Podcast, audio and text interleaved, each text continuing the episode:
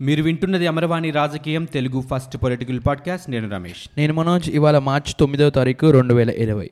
ఆంధ్రప్రదేశ్ రాష్ట్ర రాజకీయ అంశాలు చర్చించడానికి మేము సిద్ధంగా ఉన్నాం.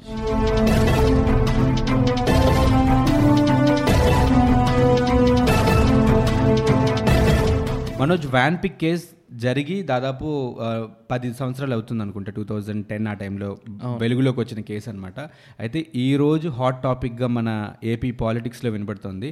ముఖ్యంగా ఆ కేసుల తాలూకు అంశాల్లో జగన్మోహన్ రెడ్డి ఇన్వాల్వ్ అవటం నిమ్మగడ్డ ప్రసాద్ ఆ ఈ జగన్ సంబంధించిన సంస్థలో ఇన్వెస్ట్ చేయడం వీటి వల్ల జగన్మోహన్ రెడ్డి అరెస్ట్ అయ్యే అవకాశాలు ఉన్నాయి. రాష్ట్రానికి కొత్త ముఖ్యమంత్రి వస్తారు. ఇలాంటి ఆరోపణలు మనకు బాగా వినిపిస్తున్నాయి. న్యూస్ ఛానల్స్లో డిబేట్స్ కూడా జరుగుతున్నాయి. సో ఈ నేపథ్యంలో అసలు వ్యాన్ పిక్ ఆ, ఖైమా కేసు ఏంటి? గతంలో ఏం జరిగింది? అసలు ఆ ప్రాజెక్ట్ ఏంటి? ఇప్పుడు ఏం జరుగుతోంది? నెక్స్ట్ ఎలాంటి పరిణామాలు రాష్ట్ర రాజకీయాల్లో చోటు చేసుకునే అవకాశాలు ఉన్నాయి? ఈ అంశాల గురించి వాళ్ళ అమరవాణి రాజకీయంలో మాట్లాడదాం. S Ramesh Vanpic Ras Al Khaimah అంటే ఏంటి? యునైటెడ్ అరబ్ ఎమిరేట్స్లో ఈ ఆర్ఏకే అనేది ఒక చిన్న దేశం. దాదాపు ఒక మూడు నుంచి నాలుగు లక్షల మంది జనాభా ఉన్న దేశం. అనేది అక్కడ యూరప్ యునైటెడ్ అరబ్ ఎమిరేట్స్లో ఒక దేశం. అసలు ఈ దేశం ఆంధ్రప్రదేశ్లో పెట్టుబడులు పెట్టడానికి వచ్చింది. అప్పటి ముఖ్యమంత్రి వైఎస్ రాజశేఖర రెడ్డి హయాంలో గుంటూరు నుంచి నిజాంపట్నం పోర్ట్. వరకు. ప్రకాశం ప్రకాశం గుంటూరు రెండు డిస్ట్రిక్ట్స్లో కలిపి కోస్టల్ ఏరియా ఎక్కడైతే ఉందో ఆ ప్రాంతాలని డెవలప్ చేయాలి. దాదాపు రెండు వాడరేవులు అక్కడ మొత్తం ఇండస్ట్రియల్ కారిడార్గా డెవలప్ చేసి ఆ ప్రాంత ప్రజలందరికీ ఉపాధి కల్పన కానీ ఏదన్నా మంచి అభివృద్ధి పథకం కింద ఆయన ఒక డ్రీమ్ ప్రాజెక్ట్గా తీసుకొచ్చిన ప్రాజెక్ట్ ఇది. అంటే మనోజ్ ఆ ప్రాజెక్టు ఎందుకు ప్రెస్టేజియస్ అంటే ఆ రెండు వెనుకబడిన జిల్లాలు. అంటే గుంటూరు కాకపోయినా ప్రకాశం కంప్లీట్గా వెనుకబడిన జిల్లా. ల్యాండ్ ఎక్కువ ఉంటుంది పైగా తీర ప్రాంతం ఉన్న ప్రాంతాలు కాబట్టి అక్కడ ఓడరేవుల్ని తీసుకొచ్చి ఓడరేవులకి సంబంధించిన అనుబంధ పరిశ్రమల్ని తీసుకొచ్చి ఐటీ పరంగా దాన్ని ఇండస్ట్రియల్ కారిడార్గా కూడా దాన్ని డెవలప్ చేయాలన్న ఇంటెన్షన్తో అప్పుడు ఆయన చేశారనమాట అంటే హై స్పీడ్ ట్రాన్స్పోర్టేషన్ ఫెసిలిటీస్ తీసుకొద్దాం లేకపోతే కార్గో హ్యాండ్లింగ్కి కూడా ఉపయోగపడేలాగా అక్కడ ఓడరేవుల్ని డిజైన్ చేయాలి. ఓడల్ని నిర్ ఓడరేవుతో పాటు ఓడల్ని తయారు చేయడం అలాగే ఓడల్ని రిపేర్ చేయడం కూడా అక్కడే ఉండాలి అన్న ప్లాన్ చేశారనమాట సో మోడర్న్ ఎయిర్పోర్ట్స్ కూడా వస్తాయి అని చెప్పారు. అప్పట్లో మోడర్న్ ఎయిర్పోర్ట్స్ వస్తాయి అనగానే సడన్గా ఒంగోలు ఈ ఏరియాలో ల్యాండ్ రేట్స్ బాగా పెరిగి రియల్ ఎస్టేట్ కూడా మంచి భూమిలోకి వచ్చినటువంటి సిచ్యువేషన్ అనమాట ఆ టైంలో సో అట్లా డెవలప్ చేద్దాం. ఈ ప్రాంతాన్ని అని అనుకున్నారు. అనుకొని ఈ వ్యాన్ పిక్ సంస్థకి అప్పచెప్పారనమాట అవును దీనికోసమే అప్పుడు అప్పట్లో పన్నెండు వేల ఎకరాల భూమి కూడా సేకరించడం కూడా జరిగింది. ఆ రైతులకి ప్ర- ప్రతిఫలంగా నష్టపరిహారం కూడా ఇవ్వటం జరిగింది. అయితే ఈ ప్రాజెక్ట్ విషయం అని చెప్పేసి ఈ ప్రాజెక్ట్ని ఆ దేశంతో పాటు ఇక్కడ ప్రముఖ వ్యాపారవేత్త అయిన నిమ్మగడ్డ ప్రసాద్కి ఈ ప్రాజెక్ట్ అనేది ఇవ్వటం జరిగింది. ఆయన ఈ ప్రాజెక్ట్ టేకప్ చేశారు. చేసే దాంట్లో ఆ పెట్టిన ఇన్వెస్ట్మెంట్స్లో చాలా వరకు వేరే ఆటల్లో ఆ వచ్చిన అమౌంట్ని వేరే ఆటలో ఇన్వెస్ట్మెంట్ చేశారు ఈయన. అంటే యాక్చువల్లీ వ్యాన్ పిక్ మనకి అంటే నిమ్మగడ్డ ప్రసాద్కి ఇవ్వడానికి రీజన్స్ అంటే మంచి రిలేషన్షిప్ ఉండేదంట. నిమ్మగడ్డ ప్రసాద్కి రాజశేఖర్ రెడ్డి గారికి. సో ఆ ఫ్రెండ్లీ దాంతో లేకపోతే అప్పటికే ఆయన ప్రూవెన్ మంచి బిజినెస్ మ్యాన్ కాబట్టి సో ఈ వ్యాన్ పిక్ అనే ఒక సంస్థను ఏర్పాటు చేసి మనకి పేరులోనే ఉంటుంది మనోజ్. వ్యాన్ పిక్ అంటే Vadarevu and Nizampatnam port industrial corridor. అంటే వాడరేవు నుంచి నిజాంపట్నం వరకు ఉన్నటువంటి ఏరియాలో ఈ కారిడార్ అంతా డెవలప్ చేయాలన్న కాంటెక్స్లో తీసుకొచ్చారు. అయితే నువ్వన్నట్టు నిమ్మగడ్డ ప్రసాద్కి అయితే ఇచ్చారు. దాంట్లో ఆర్ఏకేకే ఎక్కువ వాటా ఉంది మనోజ్. ఫిఫ్టీ వన్ పర్సెంట్ ఏమో ఆర్ఏకే వాటా. రసైల్ రసాయల్ ఖైమా వాళ్ళది. Forty nine percent Nimmagadda Prasad వాటా. వాళ్ళు రెడీగా ఉన్నారు. ఖర్చు చేయడానికి ఈ ప్రాజెక్టులు ఇన్వాల్వ్ అవడానికి రెడీగా ఉన్నారు. అయితే ఈ ప్రాజెక్టులకి సంబంధించి ఈ చిన్న చిన్న అనుబంధ పరిశ్రమలకి డెవలప్మెంట్కి కానీ లేకపోతే ల్యాండ్ తీసుకున్న రైతులకి సెటిల్మెంట్స్ విషయానికి కానీ సంబంధించి కొన్ని వేల కోట్ల రూపాయలని రసైల్ ఖైమా ఏం చేసిందంటే ఆ దేశంలో ఉన్నటువంటి కంపెనీ మన నిమ్మగడ్డ ప్రసాద్కి హ్యాండ్ ఓవర్ చేయటం ఆయన తన ఆ అమౌంట్ని దానికోసం కాకుండా మిగతా కంపెనీలు ఇన్వెస్ట్ చేయడానికి ఉపయోగించడం మెయిన్గా ఇక్కడ వేరే ఇంకేవో కంపెనీల్లోనో లేకపోతే ఇంకేవో కొత్త బిజినెస్లు స్టార్ట్ చేస్తే వచ్చేదేమో కాదేమో ఇంత ఇష్యూ కాకపోతే ఆయన ఇన్వెస్ట్ చేసింది జగన్మోహన్ రెడ్డికి సంబంధించిన కంపెనీలో. భారతీ సిమెంట్స్లో జగతి పబ్లికేషన్స్లో సండూరు పవర్లో వీటిలో ఇన్వెస్ట్ చేశారు. మనకి చాలా డీటెయిల్గా ఈ కేసు కనుక ఈ సిబిఐ వాళ్ళు హ్యాండిల్ చేసినప్పుడు చాలా డీటెయిల్గా మనకి ఒక డాక్యుమెంట్ రూపంలో ఇచ్చారు. సండూర్ పవర్లో థర్టీ టూ క్రోర్స్ ఇన్వెస్ట్ చేశారంట. యాక్చువల్గా సండూర్ పవర్ అనేది కంప్లీట్గా లాస్లో నడుస్తున్నటువంటి పవర్ ప్రాజెక్ట్ అప్పట్లో. దాంట్లో థర్టీ టూ క్రోర్స్ ఇన్వెస్ట్ చేశారు ఎవరు? నిమ్మగడ్డ ప్రసాద్. ఆ తర్వాత భారతీ సిమెంట్స్లో థర్టీ త్రీ క్రోర్స్ ఇన్వెస్ట్ చేశారంట. ఇన్వెస్ట్ అంటే భారతీయ సిమెంట్స్లో ఇన్వెస్ట్ చేసేసరికి అసలు భారతీయ సిమెంట్స్ ఆపరేషన్సే స్టార్ట్ చేయలేదు. ప్రోడక్ట్ బయటికే రాలేదు. అప్పటికే ఆయన ముప్పై మూడు కోట్లు ఇన్వెస్ట్ చేశారు. ఇన్వెస్ట్ చేసిన తర్వాత భారతీయ సిమెంట్స్ ఆపరేషన్ స్టార్ట్ అయ్యి అది వర్కింగ్లోకి వచ్చిన తర్వాత భారతీయ సిమెంట్స్లో మేజర్ పార్ట్ని ఒక ఫ్రెంచ్ కంపెనీకి అమ్మేశారంట. ఆ అమ్మేసిన తాలూకు రిటర్న్ అనమాట పెట్టుబడి పెట్టున్నారు కాబట్టి దాంట్లో ఆయనకి నిమ్మగడ్డకి ఐదు వందల అరవై కోట్ల రూపాయలు వచ్చాయి. మళ్ళీ దాంట్లో కూడా ఎక్కువ పాటిని మళ్ళీ జగతి పబ్లికేషన్స్లోనే ఇన్వెస్ట్ చేశారు నిమ్మగడ్డ ప్రసాద్. అంటే మొత్తం అలాగే సాక్షిలో కూడా Sakshi construction head office Banjara హిల్స్లో కన్స్ట్రక్షన్కి కానీ లేకపోతే ప్రతి జిల్లాకు ఒక హెడ్ క్వార్టర్ ఉంటుంది కదా సాక్షికి. వాటి కన్స్ట్రక్షన్కి కానీ మొత్తం ఓన్లీ సాక్షి మీడియాని డెవలప్ చేసే పనిలో తొమ్మిది వందల కోట్ల రూపాయలు కూడా నిమ్మగడ్డ ఖర్చు పెట్టారు అని మనకి సిబిఐ వాళ్ళు చెప్పిన దాంట్లో ఉన్నాయన్నమాట డీటెయిల్స్. సో ఇవన్నీ కూడా ఈ Sandur power project Bharathi cements Jagathi publications Sakshi ఇవన్నీ కూడా జగన్మోహన్ రెడ్డికి సంబంధించినవి. జగన్మోహన్ రెడ్డి ఆయన వైఫ్ డైరెక్టర్స్గా సీఈఓలుగా ఉన్న కంపెనీలు కాబట్టి అక్కడ క్విట్ ప్రోకో జరిగిందనేది ప్రధాన ఆరోపణ. అంటే రాజశేఖర్ రెడ్డి ఈ ప్రాజెక్ట్ని నిమ్మగడ్డకి ఇచ్చారు కాబట్టి దీనికి రిటర్న్గా ఈ సంస్థలో ఇన్ని కోట్ల రూపాయల ఇన్వెస్ట్మెంట్స్ చేశారు నిమ్మగడ్డ అనేది ప్రధానమైనటువంటి ఆరోపణ. తర్వాత ఏం జరిగిందంటే రాష్ట్రం విడిపోవటం రాష్ట్రం విడిపోయింది. మనకు తెలుసు ఇక్కడ తెలుగుదేశం పార్టీ గవర్నమెంట్ వచ్చింది. యనమల రామకృష్ణుడు ఫినాన్స్ మినిస్టర్గా అయిన తర్వాత అప్పుడు ఒక రకంగా రాష్ట్రం విడిపోయిన తర్వాత చేసిన ఫస్ట్ పని అనొచ్చేమో ఈ వ్యాన్పిక్ సంస్థతో చేసుకున్న ఒప్పందాన్ని రద్దు చేసేసింది అప్పుడు ప్రభుత్వం. ఎప్పుడైతే ఈ ప్రాజెక్ట్ రద్దు చేస్తారో అప్పుడు రస్ అల్ ఖైమా వాళ్ళు తాము మోసపోయామని చెప్పేసి ఈ ప్రాజెక్ట్ని క్యాన్సిల్ చేశారు కాబట్టి మా అమౌంట్ మాకు రిటర్న్ చేయమన్నారు. అంటే రిటర్నే కాదు వాళ్ళు పెట్టిన అభ్యంతరం ఏంటంటే మేము ఇచ్చిన ఏ పర్పస్ కోసం అయితే డబ్బును మేము ఇచ్చామో ఆ పర్పస్ కోసం ఆ డబ్బును వాడలేదు. అదొకటి. దాంతోపాటు ఇప్పుడు రద్దు చేశారు కాబట్టి దాని తాలూకు నష్టపరిహారం. అప్పుడు స్టేట్ గవర్నమెంట్ నుంచి సరైన రెస్పాన్స్ రాక అప్పుడు జగన్మోహన్ రెడ్డి కూడా ఎటువంటి రిప్లై ఇవ్వలేదు కాబట్టి వాళ్ళు ఆ దేశం కోర్టులో కేసు వేయడం జరిగింది. నెక్స్ట్ ఇంటర్నేషనల్ కోర్టులో కూడా కేసు రన్ అవుతోంది. దీని మీద ఇంకా సరైన స్పందన రాలేదు కాబట్టి వాళ్ళు ఏం చేశారంటే ఇంటర్పోల్కి red corner notice Nimmagadda Prasad మీద ఇష్యూ చేయడం జరిగింది. సో ఆయన ఉన్న బిజినెస్ పర్పస్ మీద ఒక ఫుట్బాల్ ఒక టీంకి ఆయన ఓనర్షిప్ కనుక సెర్బియా వెళ్ళారు. సెర్బియా వెళ్ళినప్పుడు అక్కడ బల్గ్రేడ్ ఎయిర్పోర్ట్లో ఆయన అరెస్ట్ చేయడం జరిగింది. ఆయన అరెస్ట్ చేసి విచారణ కూడా చేపట్టారు. విచారణలో ఏం జరిగిందో ఏంటో కానీ మనకైతే డీటెయిల్స్ ఫుల్ ప్లెజ్గా ఏం తెలియదు ఆయన ఇప్పటికీ అక్కడే ఉన్నారు. ఆయన అరెస్ట్ అయిన ఒక టూ త్రీ మంత్స్ తర్వాత గవర్నమెంట్ ఆఫ్ ఇండియా ఒక గెజిట్ వదిలారు. ఆయన అరెస్ట్ మనోజ్ ఆయన అరెస్ట్ చేసింది కేవలం విచారణ కోసమని అరెస్ట్ చేశారు. జైల్లో ఏం పెట్టలేదు. కానీ ఇప్పుడు ఏమైందంటే అది కాస్త అరెస్ట్ చేశారు విచారణ జరుగుతోంది. సెర్బియా వదిలి వెళ్ళటానికి మాత్రం ఆయనకి వీల్లేదు. ఆయన అక్కడే ఉండాలి. అంటే విచారణ పూర్తయ్యే వరకు సెర్బియాలోనే ఉండాలి అనేది ఇప్పుడు అక్కడ ఉన్నటువంటి రూల్ అన్నమాట. అందుకే నిమ్మగడ్డ అక్కడ ఆగిపోయారు. అప్పుడు గవర్నమెంట్ ఆఫ్ ఇండియా ఒక గెజెట్ కూడా వదిలేదు దాని మీద.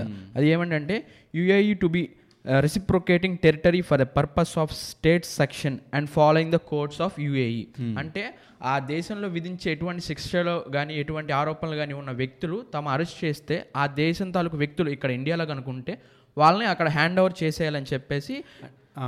యుఏఈ చేసుకున్న ఒప్పందాల్లో గవర్నమెంట్ ఆఫ్ ఇండియా గెజిట్ వదిలి అక్కడ అక్కడ ఏవైతే శిక్షలు వేస్తారో అవే శిక్షలు ఇక్కడ కూడా ఫాలో అవుతాయి అనే కాంటెక్స్లో ఒక గెజిట్ నోటిఫికేషన్ అది కూడా లాస్ట్ జనవరి జనవరిలో వదిలారు. సో అప్పుడు స్టార్ట్ అయింది అనమాట యాక్చువల్ యాక్చువల్ అవును. అంటే యాక్చువల్గా అప్పటి వరకు నిమ్మగడ్డ ప్రసాద్ అక్కడ అరెస్ట్ అయినప్పుడు కూడా అంతకుముందు ఆరోపణలు వచ్చినప్పుడు కూడా వైఎస్ఆర్సీపీ పార్టీలో ఉన్న వ్యక్తులు కానీ వైఎస్ఆర్సీపీ పెద్దవాళ్ళే కానీ అందరూ చెప్పిన మాట ఏంటంటే మాకు నిమ్మగడ్డ ప్రసాద్కి అసలు సంబంధం లేదు ఇవన్నీ ఆరోపణలే మేమే గెలుస్తాం అని చెప్పుకుంటూ వచ్చారు.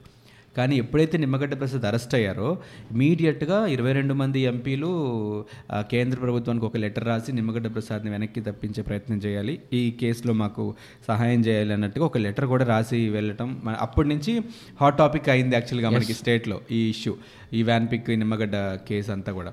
అయితే ఎప్పుడైతే గెజిట్ నోటిఫికేషన్ వచ్చిందో మనోజ్ నువ్వు చెప్పినట్టు అప్పుడు యాక్చువల్ టెన్షన్ స్టార్ట్ అయింది. ఇప్పుడు ఒకవేళ అక్కడ వేస్- వేసిన శిక్షలు కానీ అక్కడ ఉన్నటువంటి రూల్స్ కానీ మేము ఒబే అవుతామని ఎప్పుడైతే గవర్నమెంట్ ఆఫ్ ఇండియా ఒక గెజిట్ నోటిఫికేషన్ ఇచ్చిందో అది జరిగితే ఇక్కడ ఉన్నటువంటి వాళ్ళకి టెన్షన్ స్టార్ట్ అవుతుంది. ఇంకా ఆ కేసుల్లో ఇక్కడ కూడా చాలా మంది ఇన్వాల్వ్ అయి ఉన్నారు కాబట్టి ముఖ్యంగా వి కెన్ నేమ్ రాష్ట్ర ముఖ్యమంత్రినే ప్రధాన ఆరోపణల్లో భాగంగా చేస్తున్నారు కాబట్టి సో రాష్ట్ర ముఖ్యమంత్రికే ఎక్కువగా నష్టం జరిగే అవకాశాలు ఉన్నాయని చెప్పి చెప్తున్నారు. సో అందుకోసమే ఈ మధ్య ఎక్కువగా జగన్మోహన్ రెడ్డి కేంద్ర యూనో అధికారుల్ని కేంద్ర మంత్రుల్ని కలవడానికి వెళ్తున్నారు. అమిత్ షాతో మోదీతో.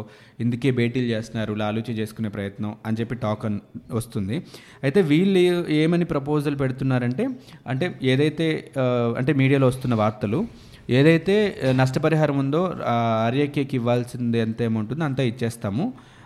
మాఫీ లాగా అలాంటి ఒక సెటిల్మెంట్ జరుగుతుందేమో అని చూస్తున్నారు. అలాంటి అక్కడ అసలు సెర్బియాలో ఏం జరుగుతోంది అని తెలుసుకోవడానికి కూడా ఒక ప్రతినిధిని కూడా అలర్ట్ చేస్తారని చెప్పి ఈ మధ్య టీడీపీ జనరల్గా మిడిల్ ఈస్ట్ కంట్రీస్కి మన కంట్రీ నుంచి కానీ ఎటువంటి రాయబారులు అనే వాళ్ళు ఉండరు. ప్రతినిధులు కానీ ఆస్ట్రేలియా అలాంటి కంట్రీస్కి ఉంటాయి.